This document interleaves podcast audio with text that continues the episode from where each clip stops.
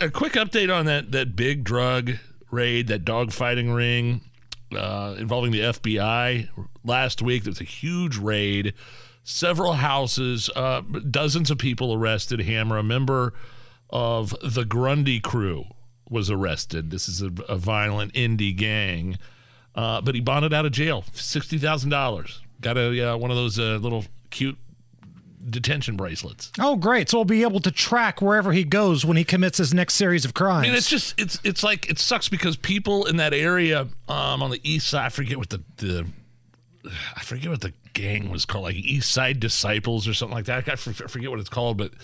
Like, the reason they were able to make so many arrests, in part, was due to witness testimony.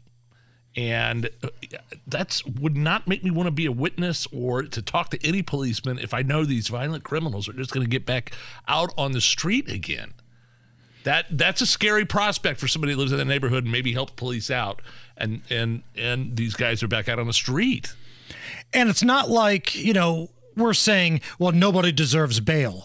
People deserve bail, but if you're a known gang member and you've got a rap sheet that's pretty long, then maybe, just maybe, you should be behind bars. Because the updated charges against this guy, his name is Eric Butler, went by Lil E, and he was a member of that violent Grundy crew.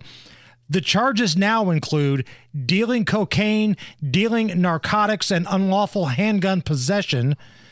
And he was the guy, if you remember, I think it was a Fox 59 video, was trying to escape by getting out of, like, the roof. Oh, there was a window. Like that attic area or something like that? Right. Yeah. So that was that nuts. Guy. And slap him with an ankle bracelet, and you're so right.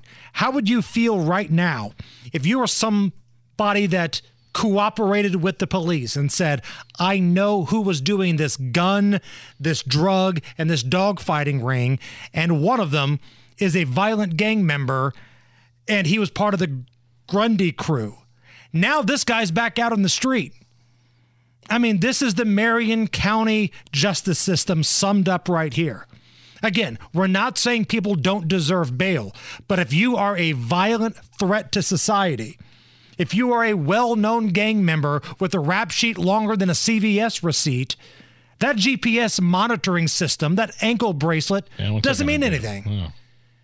Imagine living next door or in that neighborhood. Could you go to sleep at night knowing you spoke to the police and now this guy is back out on the streets?